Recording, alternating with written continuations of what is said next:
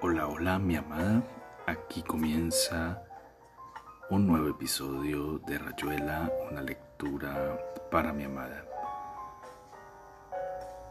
Este relato, este episodio es realizado con todo el amor del mundo y dedicado a ti.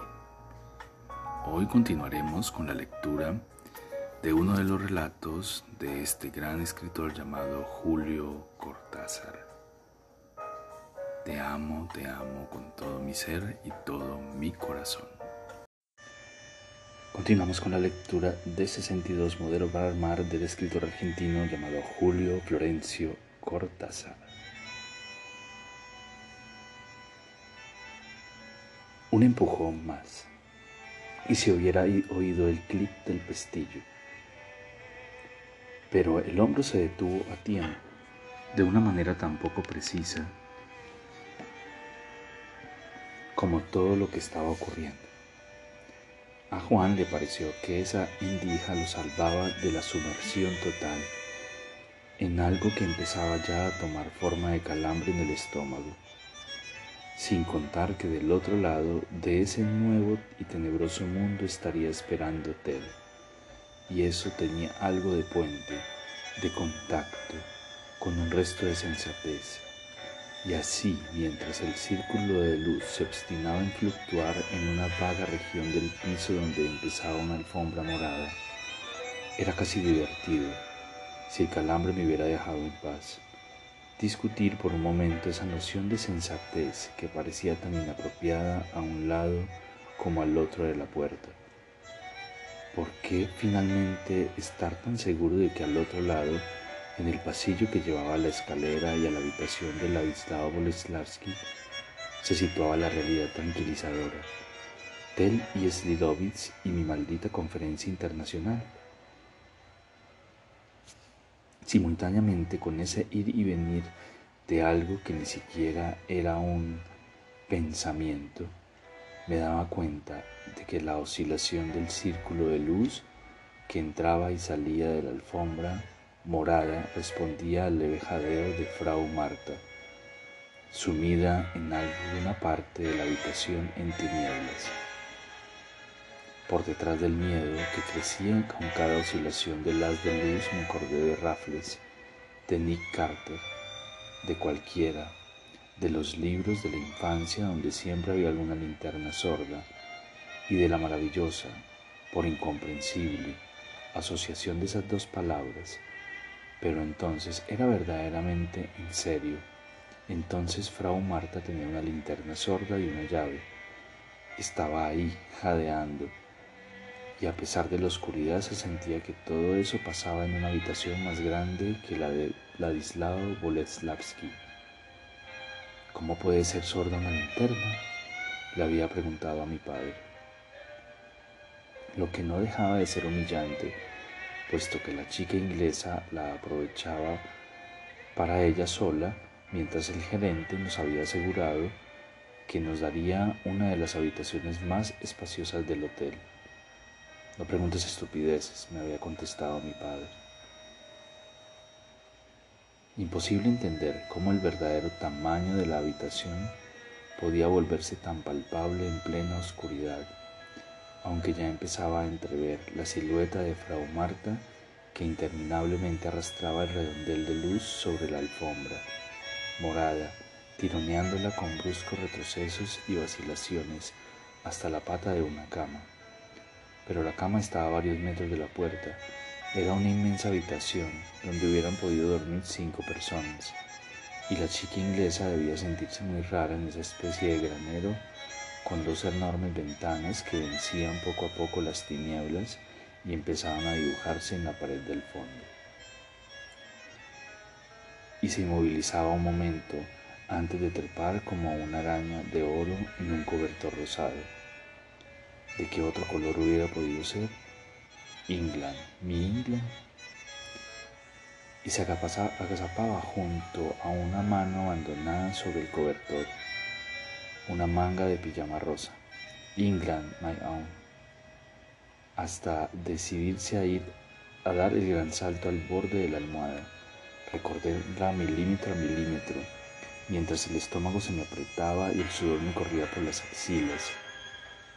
Y detenerse en un mechón de pelo rubio, un mechón colgando y quizá oscilando ligeramente, aunque no podía hacer que oscilara. El disco luminoso se empecinaba en amacarse en el mechón colgando en el aire. Pero entonces, si el mechón colgaba no era posible que la cabeza estuviera descansando en la almohada. Entonces era inevitable que si el disco de luz se decidía por fin y daba un pequeño salto de triunfo para fijarse en la cara de la durmiente, la cara tuviera los ojos muy abiertos, la durmiente estuviera despierta sentada en la cama con las manos apoyadas en el cobertor, sentada con su pijama rosa, los ojos abiertos sin parpadear, esperando que la luz le diera en plena cara. Te estás cayendo de cansada, dijo Helen. Vamos a la cama. Sí, doctora, déjame estar otro poco. Me gusta tanto tu casa. Esta luz es tan... Como quieras, yo me voy a dormir. Celia se estiró en el sillón, desperezándose, negándose al final de eso en que todo, hasta el movimiento de estirarse o aplastar el cigarrillo en el cenicero, tenía algo de perfecto que no hubiera debido cesar nunca. ¿Por qué interrumpir cosas tan? pensó bostezando.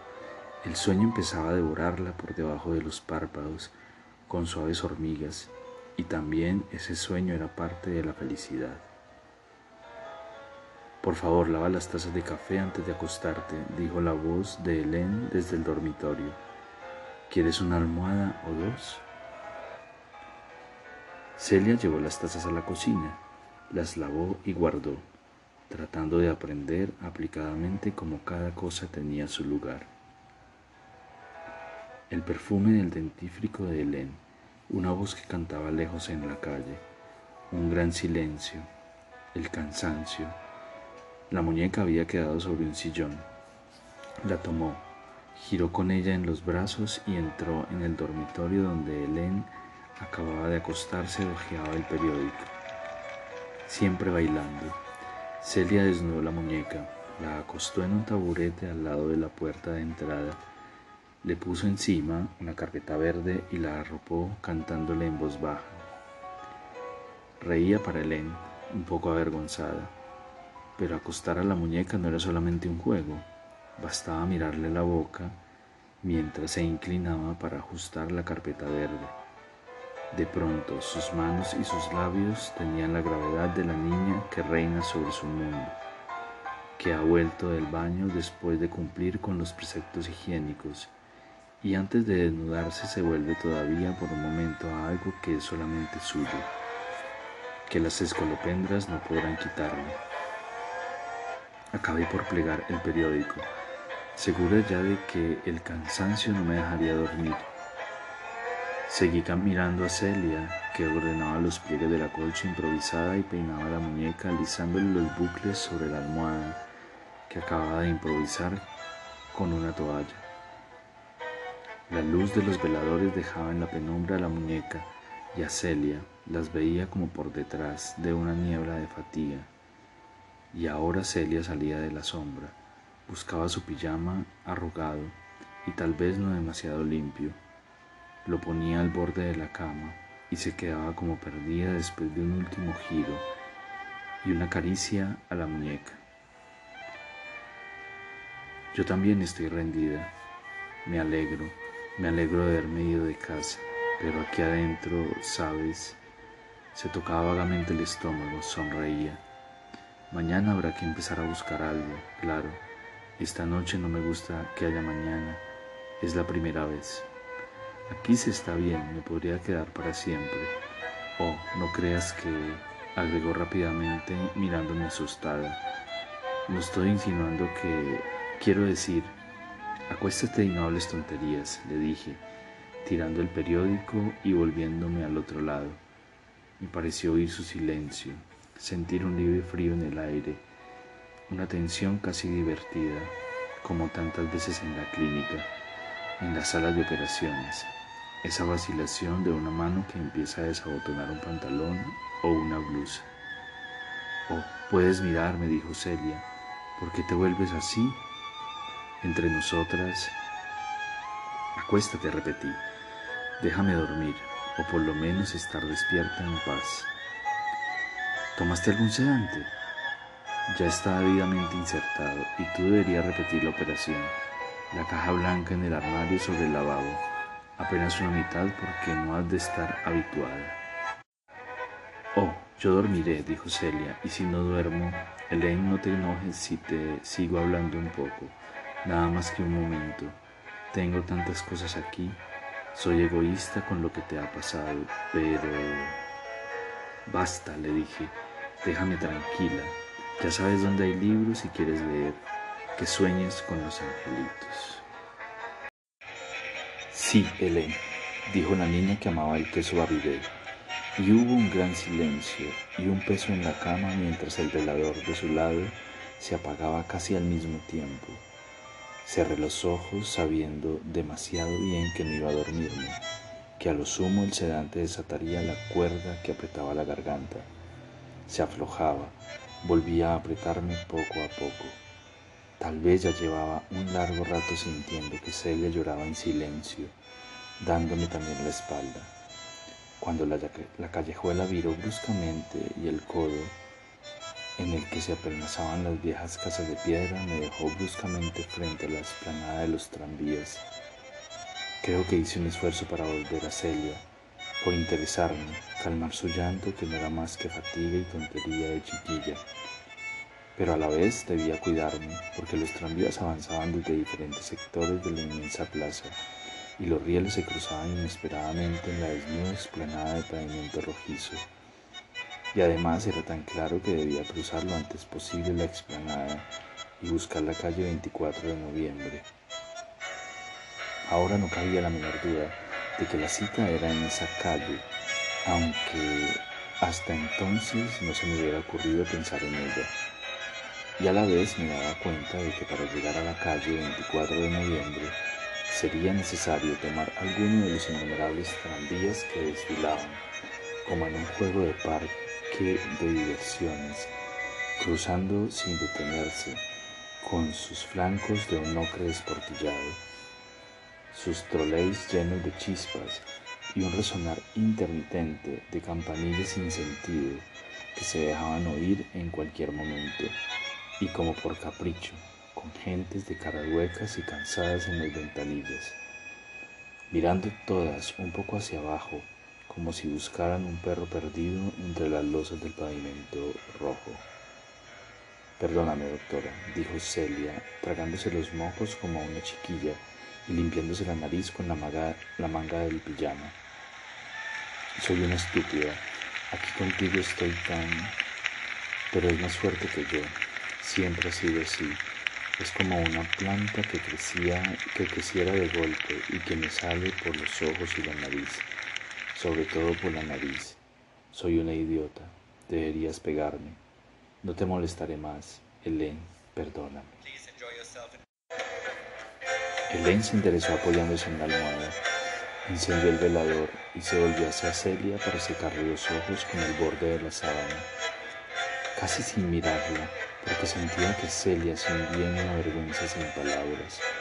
Alisó la sábana arrugada, pensando lejanamente que el tonto ritual se repetía minuciosamente.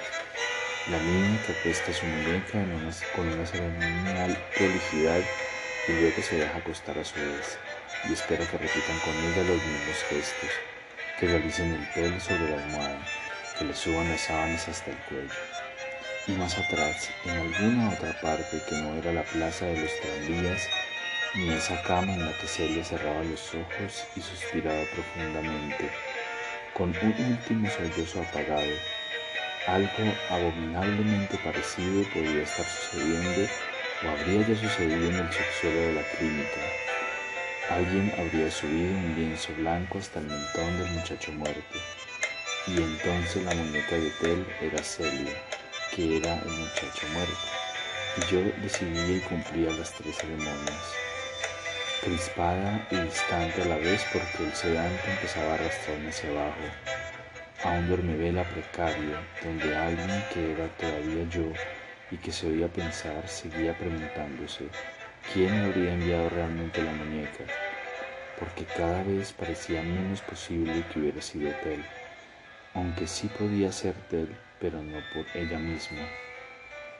No exactamente por ella misma, sino movida por Juan, que tal vez antes de dormirse, hablando como por juego, con esa manera de hablar que era a veces la suya y que tenía la frivolidad deliberada que se aprende en las cabinas de interpretación, en los bares internacionales y junto a las mesas de operaciones, había dicho, quizá, debería regalarle la muñeca a Helen, subiéndose la sábana hasta el, el cuello antes de dormirse, y Tel lo habría mirado sorprendida y quizá fastidiada, aunque cosas así poco le importaban a Tel, hasta darse cuenta de que después de todo no era una mala idea, puesto que lo absurdo casi nunca era malo, y que yo me quedaría divertidamente perpleja cuando abriera el paquete postal y me encontrara con una muñeca que no tenía nada que ver conmigo,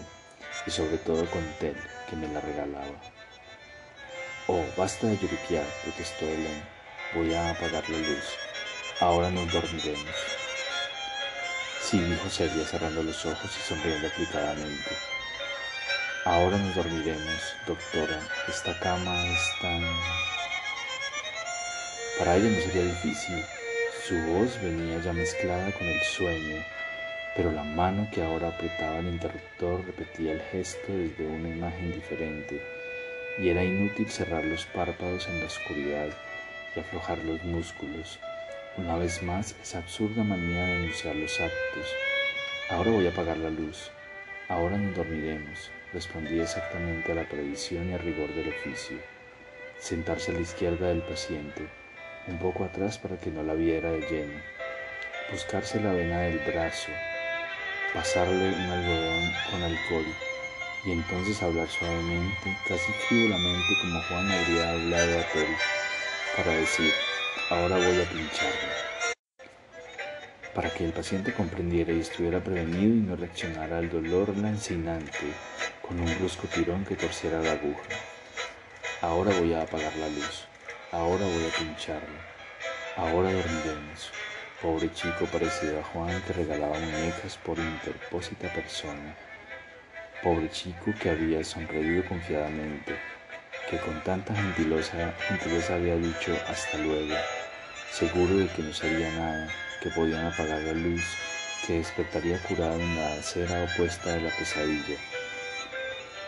Ya lo habrían abierto como quien abre una muñeca para ver lo que tiene adentro, y el liso, hermoso cuerpo desnudo, el cuerpo que terminaba en la clara flor de la voz que había dicho como quien agradece. Hasta luego. Sería un horrible mapa azul y rojo y negro, presurosamente cubierto por un enfermero que subiría, quizá con un gesto delicado, el lienzo blanco hasta el mentón para los parientes y los amigos, esperando en el pasillo. Al comienzo del escamoteo, el primer precario féretro blanco y frágil. La almohadilla para la nuca, la luz decorosa de una habitación donde ya estarían llorando dosis de viejos, donde amigos de café y oficinas se mirarían sin poder creer, al borde de la carcajada histérica, desnudos y abiertos como el muerto debajo del lienzo blanco, hasta que también ellos dijeran, se dijeran, le dijeran, hasta luego, y bajaron a beber coñac y lloraron solitariamente en el fondo de un water avergonzados y temblando, y cigarrillo. En la oscuridad, Celia suspiró profundamente y Helen la sintió estirarse con un blando abandono de gata. El fácil sueño, la niña buena yéndose a su noche sin preguntas. No le había llevado cinco minutos quedarse dormida después de jugar, después de llorar. Apenas parecía posible que el sueño estuviera ahí a tan poca distancia de Helen, que se había vuelto poco a poco hacia Celia, entreviendo vagamente su pelo en la almohada, el contorno de una mano apenas plegada. Que el, el sueño hubiera entrado en un cuerpo mientras en el otro no había más que una amarga vigilia polvorienta. Un cansancio sin respuesta, un paquete atado con un cordel amarillo y que pesaba más y más, aunque lo apoyara sobre sus muslos, sentada en el tranvía que chirriaba y se movía como flotando en algo donde el silencio y el chirrido eran una misma cosa conciliable, como también lo eran el plácido abandono en el asiento del tranvía y la ansiedad por llegar a la calle 24 de noviembre, donde la estaban esperando. Una calle de altas tapias, ya vistas otras veces, detrás de las cuales había, parecía haber hangares o depósitos de tranvías. Siempre un mundo de tranvías en las calles o en esos solares ocultos por las altas tapias con cada tanto portones de hierro oxidado hasta donde llegaban algunos fieles que se perdían por debajo y en algún momento habría que bajar del tranvía llevando el paquete y entrar, pero eso sería antes de 24 de noviembre. En una calle lateral, curiosamente de extramuros en plena ciudad, llena de matas de pasto entre los adoquines de pavimento, con aceras más altas que la calzada donde había perros flacos y alguna que otra persona indiferente y ajena, y cuando llegara allí debería caminar con cuidado para no dar un paso en falso en la acera y caer a la calzada entre flejes herrumbrados y matas de pasto y los perros flacos lamiéndose los flancos de pelo apelmazado. Pero aún no llegaría a la cita porque otra vez escuchaba la respiración entrecortada de Celia, con los ojos abiertos en la repentina oscuridad, escuchaba su aliento sin poder ya elegir entre continuar la marcha o quedarse ahí junto a Celia, que respiraba como si en el fondo de su sueño hubiera todavía un resto de llanto. Quizá, pensó agradecida, también ella terminaría por dormirse. Algo en la cercanía murmurante de Celia la tranquilizaba tontamente, y aunque el insólito desnivel del colchón bajaba bajo el peso de Celia cambiaba las costumbres de su cuerpo, le impedía tenderse en diagonal para buscar una zona más fresca de las sábanas, obligándola a echarse atrás para no ir resbalando hacia el centro, donde acabaría por rozar a Celia y quizá la despertaría de un sueño lleno de parientes coléricos o playas yugoslavas. Nada de eso despertaba en ella el antiguo imperativo de poner las cosas en orden, de rechazar la alteración de sus rutinas. Irónicamente pensó en Juan en la incredulidad de Juan, si hubiera podido estar ahí a los pies de la cama, mirando desde algún lugar de la habitación y esperando resignado que ella diera como siempre a César lo que es del César, y descubriendo que no, que de alguna manera no había escándalo y que ella estaba ahí como reconciliada, como aceptando sin protesta ese desorden que era Celia en su casa y en su noche. Pobre Juan tan lejos y amargo, todo eso hubiera podido ser de alguna manera para él si hubiera estado a los pies de la cama en la oscuridad, buscando una vez más la respuesta que ahora llegaba demasiado tarde para nadie. Debiste venir tú en vez de mandarme la muñeca, pensó Helen.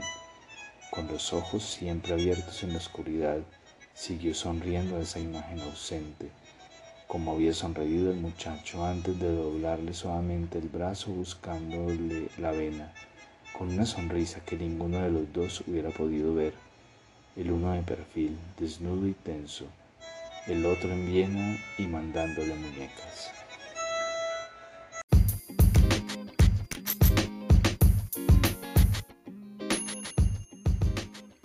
Y aquí termina Rayuela una lectura para mi amada. Espero este episodio haya sido de tu agrado. Te amo, te amo, mi dulce amada, amor de mi vida.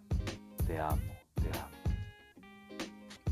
Espera nuestro próximo episodio. Hasta pronto, te amo, te amo.